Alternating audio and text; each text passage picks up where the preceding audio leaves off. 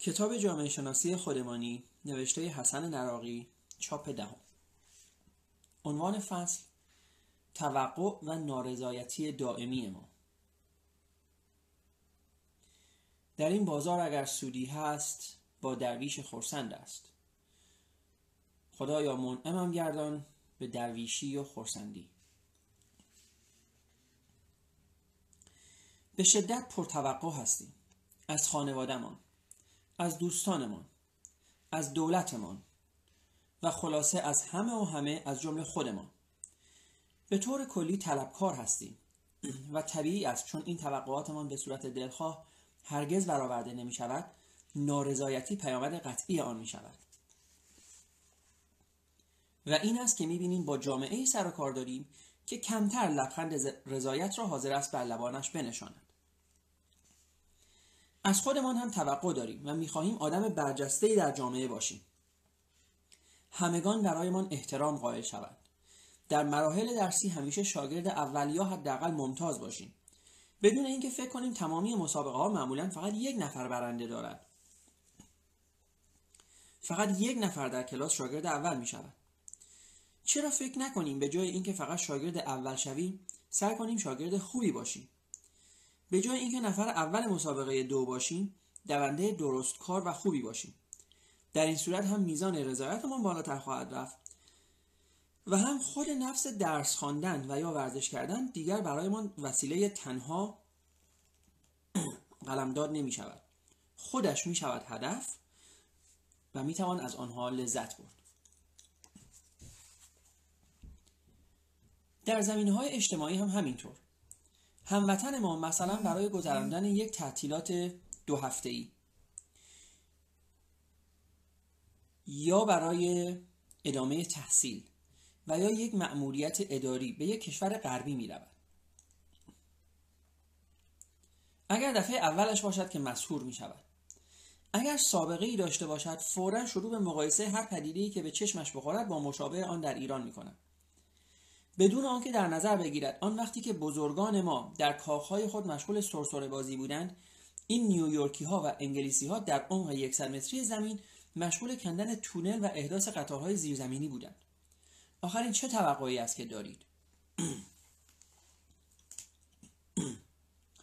این را برای اینکه یکم امیدوار باشید عرض کنم نه برای رفع مسئولیت مسئولی. به این آمارها دقت بفرمایید. آنها را از مقاله مندرج در شماره 68 روزنامه حیات نو برایتان نقل کردم می‌گوید در پایان دوره قاجاریه یعنی حدود 80 سال قبل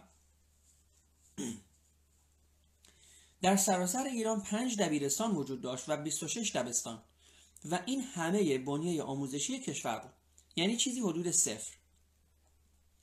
و این روند شروع به افزایش می کند تا بعد از 20 سال درصد کسانی که قادر به خواندن و نوشتن باشند تا حد قابل قبولی بالا می آید. ولی هنوز کشور برای جذب افرادی که حداقل دارای تحصیلات ششم ابتدایی برای دستگاه های دولتی در حال رشد باشند دچار کمبود جدی می شود. در سال 1330 این کمبود تقریبا برطرف می شود ولی کمبود افرادی که دارای تحصیلات سیکل باشند به چشم می خورد.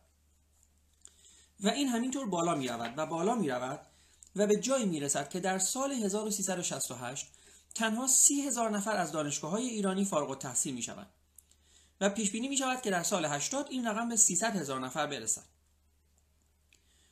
حالا این فارغ التحصیل ها کار می‌خواهند مسئله دارند مازاد بر نیاز و بدون برنامه ریزی دقیق فارغ التحصیل شده آن مبحث دیگری است. ولی نفس رشد فکری تخصصی اجتماعی آن را که نمی‌توان نادیده گرفت. همین مقاله در مورد راه های ارتباطی کشور آورده است که در سال پنجم سلطنت رضاشاه در سراسر کشور حتی یک کیلومتر هم در این کشور راه آسفالت نداشتیم. و حالا در سال 79 میزان راه های قابل توجه کشور به حدود تقریبی 62 هزار کیلومتر رسیده است. من اینها را نمی‌گویم که برای مسئولینی که این همه جاده ساختن کف بزنید. خیر می‌گویم این روند رشد ما از کی شروع شده؟ و در آن موقع که ما تازه به ابتدای این راه افتادیم دیگران فرسنگ ها از ما جلوتر بودند. می‌گویم اینقدر از بخت بد و سیاه خود ننالید. وضعتان با این مقدار کاری که در روز انجام می دهید که قبلا گفتم به مراتب بهتر است آن است به مراتب بهتر از آن است که باید باشد. بگذاریم. در زمینه توقع از دوستانمان و آشنایانمان نیز مشکل داریم. تقریبا قریب به اتفاقمان عقیده داریم که از هیچ گونه فداکاری و گذشتی در حق اطرافیان و آشنایانمان کوتاهی نمی‌کنیم ولی در مقابل پاداش مناسبی از آنان نمی‌گیریم.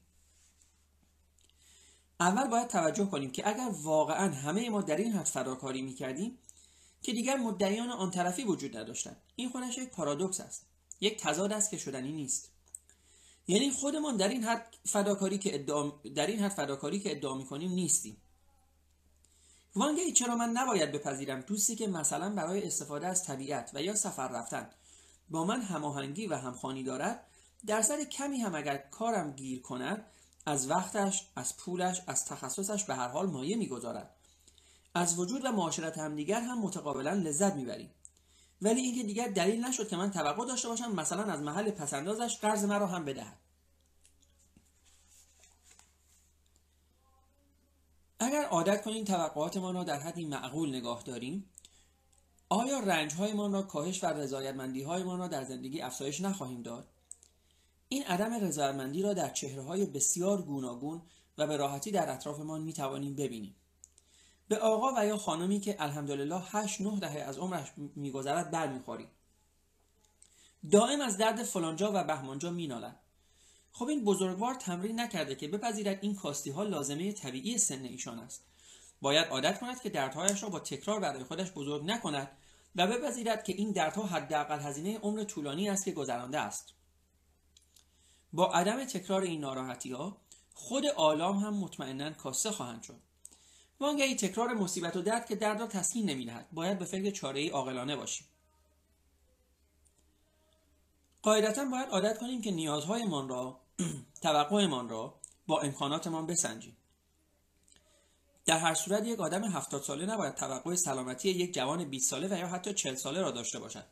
باید با وضع موجودش بسازد و به اصطلاح امروزی ها در بهینه کردن همان که دارد بکوشد. باید درک کنیم که با این روحیاتی که برای خود و هموطنانمان برشمردم اگر مملکت تا اینجا هم آمده واقعا اعجاز و امداد غیبی بوده. و باور کنیم بچه هایی که دو نسل فقط دو یا حداکثر سه نسل قبلشان هم دوره های همان بزرگان سرسر سوار بودند حالا با کامپیوتر بازی می‌کنند آن هم تکرار می‌کنند فقط با 33 دقیقه کار روزانه پدرشان. این معجزه نیست؟ ما باید تکلیف را با خودمان روشن کنیم که با چه امکاناتی به دنبال چه اهدافی هستیم. در غیر این صورت ناراضی بودن تنها ناراضی بودن تنها که دردی از ما دوا نمی‌کنه. اگر امکانات را قبل از پیگیری نیازهایمان و آرزوهایمان به درستی تخمین نزنیم برآورد نکنیم ارزیابی صحیحی از آن به عمل نیاوریم می شود داستان بسیاری از این تحصیل کرده های خارج و یا این دکترهای جدید جدید و ظهور علوم مختلفه که مناری را برداشتن دنبال یک گنجشک بدبخت که نشدی را شد بکنن تاوانش را هم بنده و جنابالی باید بپردازیم. خب این هم پایان فصل دیگه از کتاب جامعه شناسی خودمانی نوشته آقای حسن نراقی. طبق معمول یک اصطلاحا نقد خیلی کوتاهی از این کتاب از این بخش از کتاب می‌کنم و این live رو دوستان تمام می‌کنیم. این فصل در مورد توقع ما ایرانیان هست و نارضایتی دائمی ما ایرانیان هست. باز هم من می‌تونم به طور عمده و به طور کلی بگم که با این فصل موافقم. شاید پرتوقعی به شکلی در وجود ما ایرانیان به طور کلی نهادینه شده. ممکنه شما دوست عزیز که این فصل رو گوش می‌کنی اینطوری نباشی. ممکنه واقعا آدم فداکاری باشی یا آدم از خود گذشته باشی. ولی حتما در اطرافیانت و در دوروبرت اینجور آدم ها رو دیدی و به احتمال خیلی زیاد کم هم ندیدی. آدم هایی که نه تنها همیشه پرتوقعن بلکه همیشه طبیعتا ناراضی هم هستن از وضعیتی که توش هستن و به هر حال باز هم میگم این پرتوقعی ما یا نارضایتی دائمی ما بخشیش برمیگرده به سیستمی که ما سالها و سالها هست درگیرش هستیم. من چل سال اخیر رو لزوما عرض نمی کنم بلکه شاید حتی بتونم بگم 400 سال اخیر رو عرض می‌کنم. و این یک مسئله ای هست که توی این کتابش اشاره شد که ما خود یک کسی که میره خارج مداوم خودش رو با امکانات خارج میسنجه در حالی که ما کارهایی رو که خارجی ها انجام دادن انجام ندادیم. ببینید من با اصطلاحا نتیجه ای که بهتر بگم من با مقدمه ای که این جمله داره موافقم. اینکه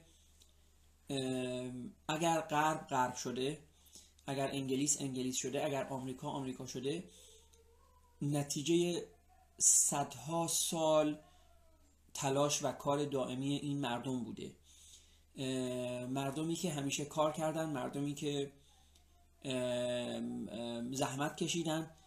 ولی از همه مهمتر شاید بتونم بگم دولت مردانی که و این قضیه خیلی مهم هست. دولت مردانی که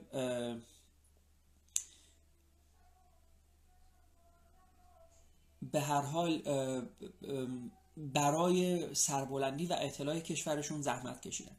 ببینید من یک نکته رو می‌خوام خدمتتون عرض بکنم و اون اینکه و در مورد تاریخ خود ایران می‌خوام صحبت بکنم. ببینید در تاریخ ایران ما حکومت هایی داشتیم مثل حکومت قاجار که به طور کلی تاریخ از اونها به خوبی یاد نمی‌کنه. ولی من می‌خوام این رو بگم که حتی همین حکومت قاجار حتی همین حکومت پهلوی که البته حالا تاریخ ازش شاید داره آرام آرام به نیکی یاد می‌کنه فر، فرای اختناق سیاسی که در زمان حکومت پهلوی بود هم پهلوی پدر و هم پسر. بحث اینه که این حکومت ها دلشون برای کشورشون میسوخت. وقتی حکومت دلش برای کشورش بسوزه به هر حال قدم هایی رو برمیداره برای بهبود وضعیت اون کشور.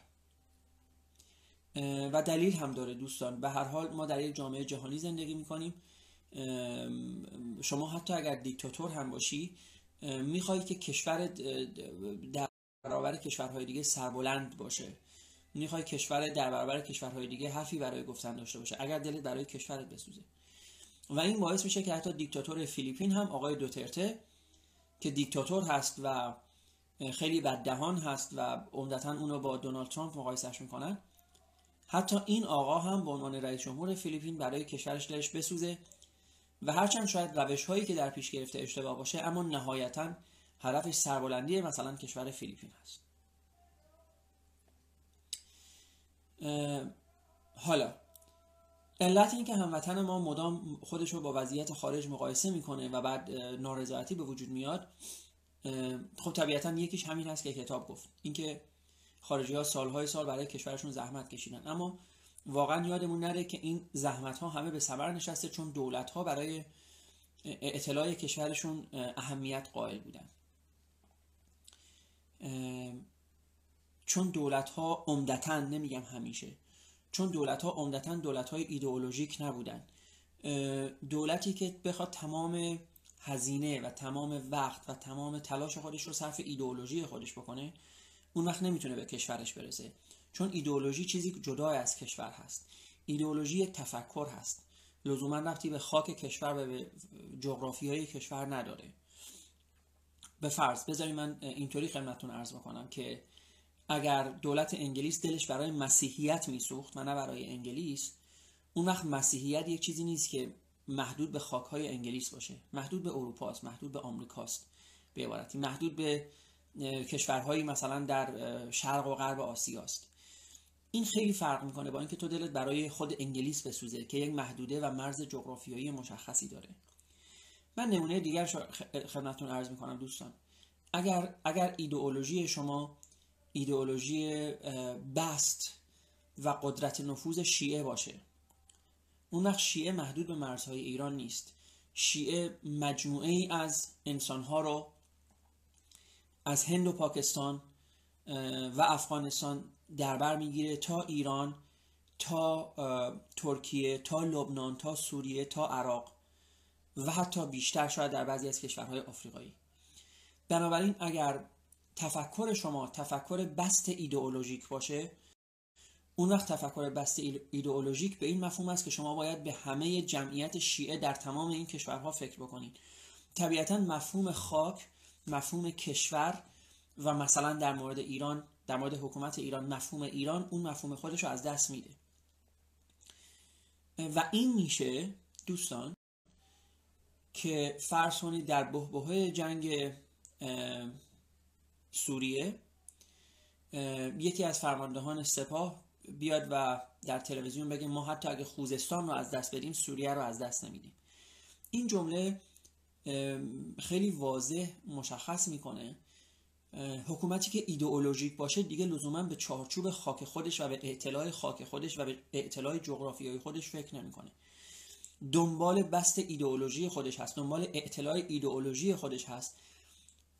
و طبق این گفته حتی اگر این ایدئولوژی در سوریه قرار اعتلاع پیدا بکنه حاضر بخشی از خاک کشور خودش رو هم براش فدا بکنه. خب بحث اینجاست که اون وقت یک ایرانی وقتی به فرض امکانات کشورهای خارجی و کشورهای مخصوصا غربی رو می‌بینه باید در ذهن خودش مقایسه بکنه. این یک باید هست چون هیچ راه فراری واقعا از این دیگه وجود نداره. به عنوان مثال شما ممکنه به خودتون بگین چرا در کشورهای غربی مثلا انقدر تعادل قیمت برقراره؟ چرا امنیت اقتصادی برقراره؟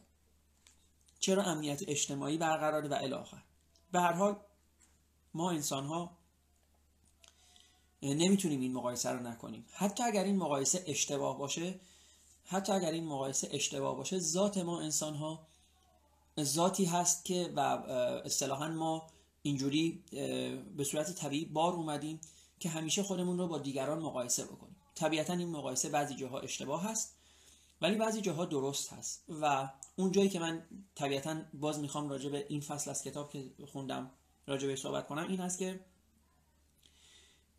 اگر یک ایرانی وضعیت خودش رو با وضعیت یک خارجی میسنجه و بعد پرتوقعی براش به وجود میاد یا نارضایتی پیش میاد واقعا همه این نارضایتی لزوما به خاطر پرتوقعی ما نیست.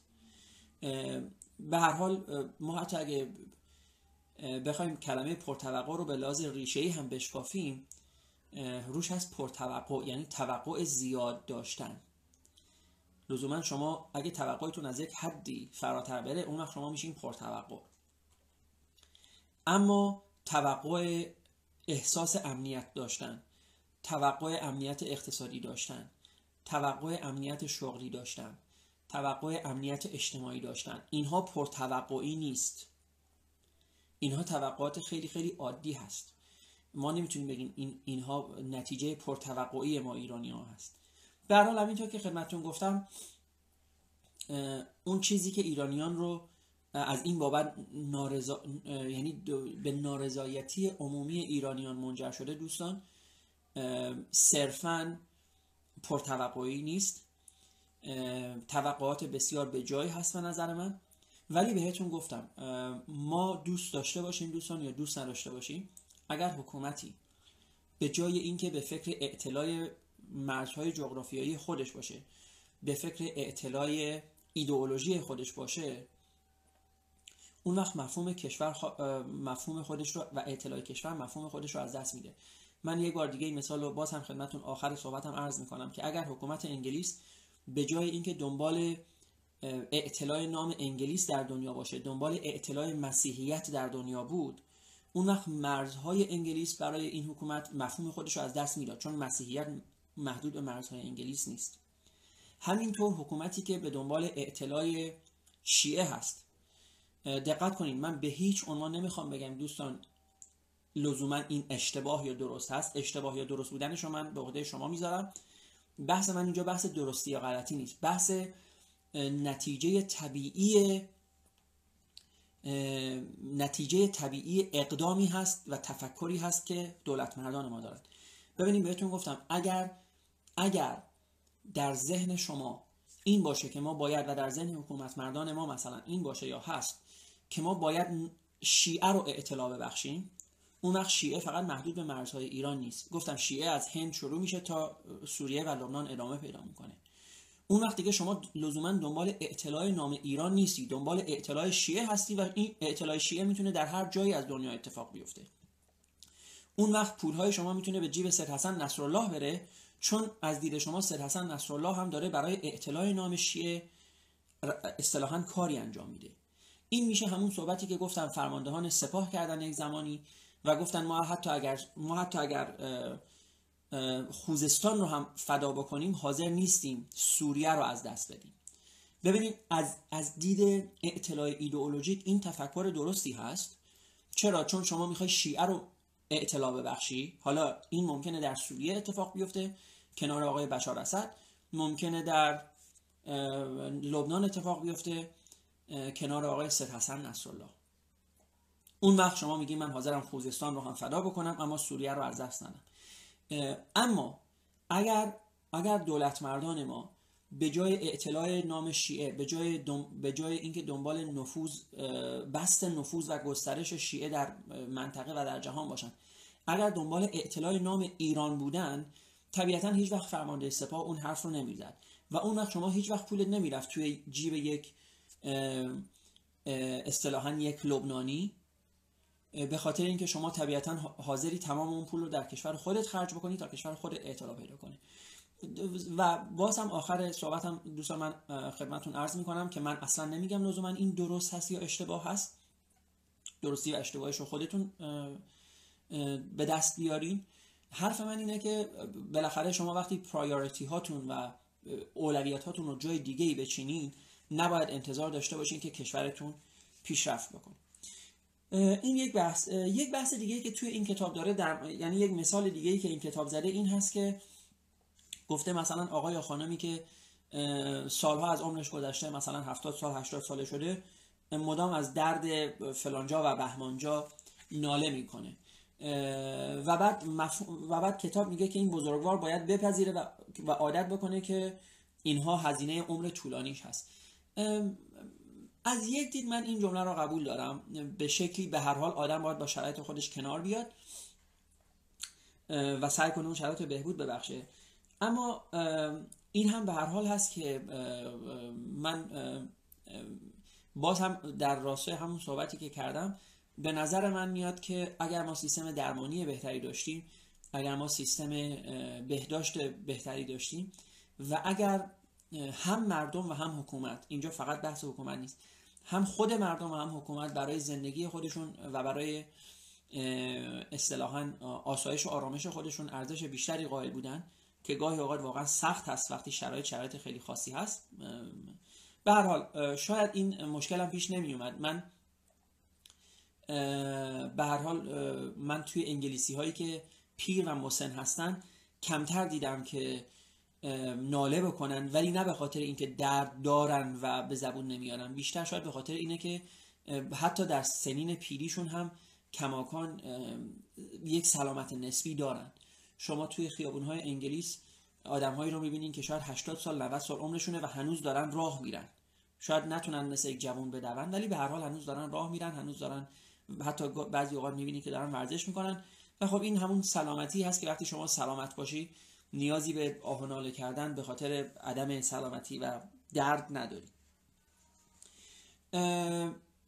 بله دوستان من حالا دیگه صحبتم اینجا تموم می‌کنم. دوستان یک نکته هم بهتون بگم. آخر کار این رو هم الان به چشمم خورد. اینکه نوشته مثلا ما تا سال پنجم سلطنت رضا حتی یک کیلومتر آسفالت نداشتیم و الان 62 هزار کیلومتر آسفالت داریم. این به نظر من دوستان یک یادتون باشه البته کتاب هم نمی‌خواسته از این بابت رضا شاه رو بکوبه ولی من می‌خوام بگم که اینو همیشه یادتون باشه که اینجور چیزها به هر حال در طی زمان به دست میاد. ما نمی‌تونیم حکومت رضا شاه رو به خاطر تو عدم توسعه زیرساخت شبکه موبایلی کشور سرزنش بکنیم چون اون زمان اصولا موبایلی نبوده. به هر حال ما نمی‌تونیم بگیم که چرا مثلا در سال 50 فقط به فرض 100 روستا آب داشتن ولی در سال 80 هزار روستا.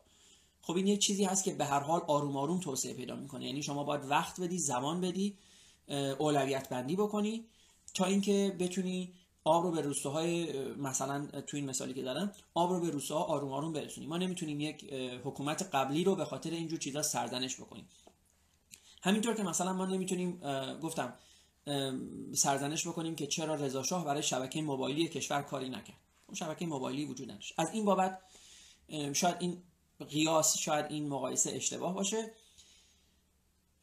ولی از این بابت که کشور ما حتی همین الان از عدم وجود زیرساخت های کافی رنج می‌بره در این اصلا شکی نیست. شبکه ریلی کشور ما شاید شبکه خیلی گسترده ای نباشه. به نسبت کشورهای پیشرفته ضمن اینکه میزان توسعه شبکه ریلی ما هم اونقدر در سالهای اخیر چشمگیر نبوده. شبکه هواپیماییمون همینطور حمل و نقل هواییمون. طبیعتا ما جاده های بیشتر و بیشتری رو کشیدیم در طول این سالها که خب چیز طبیعی هست به هر حال. هر حکومتی که میاد به هر مقداری و چند کیلومتر حالا هر چقدر جاده به جاده هایی که داریم اضافه می‌کنه این لزوما باعث افتخار نیست. ولی به هر حال یک بحثی یک بخش طبیعی هست از نحوه پیشرفت زمان. خب دوستان ما این فصل از کتاب رو هم خوندیم. من این رو براتون روی روی یوتیوب هم خواهم گذاشت روی انکر هم خواهم گذاشت روی اسپاتیفای هم خواهد رفت. امیدوارم که از این فصل از کتاب لذت برده باشین. مثل هر کتاب دیگه نکات درست و غلطش رو دوستان طبیعتا خودتون با فکر خودتون در بیارید. این کتاب مثل هر کتاب دیگه نقد پذیر هست. ممکنه نقد هایی براش وارد باشه. ممکنه بعضی جاهاش با تفکر شما نخونه. ولی به طور کلی همینطور که گفتم اما محتوای اصلی این کتاب که ما ایرانی ها باید تلنگری به خودمون و به اخلاقیات خودمون بزنیم با این قسمتش موافق هستم. روز خوبی داشته باشین دوستان و تا فصلی بعد از این کتاب شما رو اصطلاحا به خدای متوسط می سپارم دوستان. خدا نگهدار.